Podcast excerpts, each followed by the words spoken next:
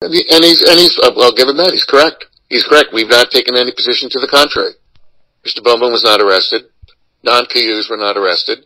Those who will be charged will be, will be Native Americans, whether they're members of the Cayuga Nation, Seneca, Mohawk, Onondaga, or any other nation that comes to the nation's reservation and commits criminal acts the arrest of a non-native is, is not possible. Um, all of this is now currently in the hands of the nation prosecutor and the nation court system, and we'll be supplying additional information as that process moves forward.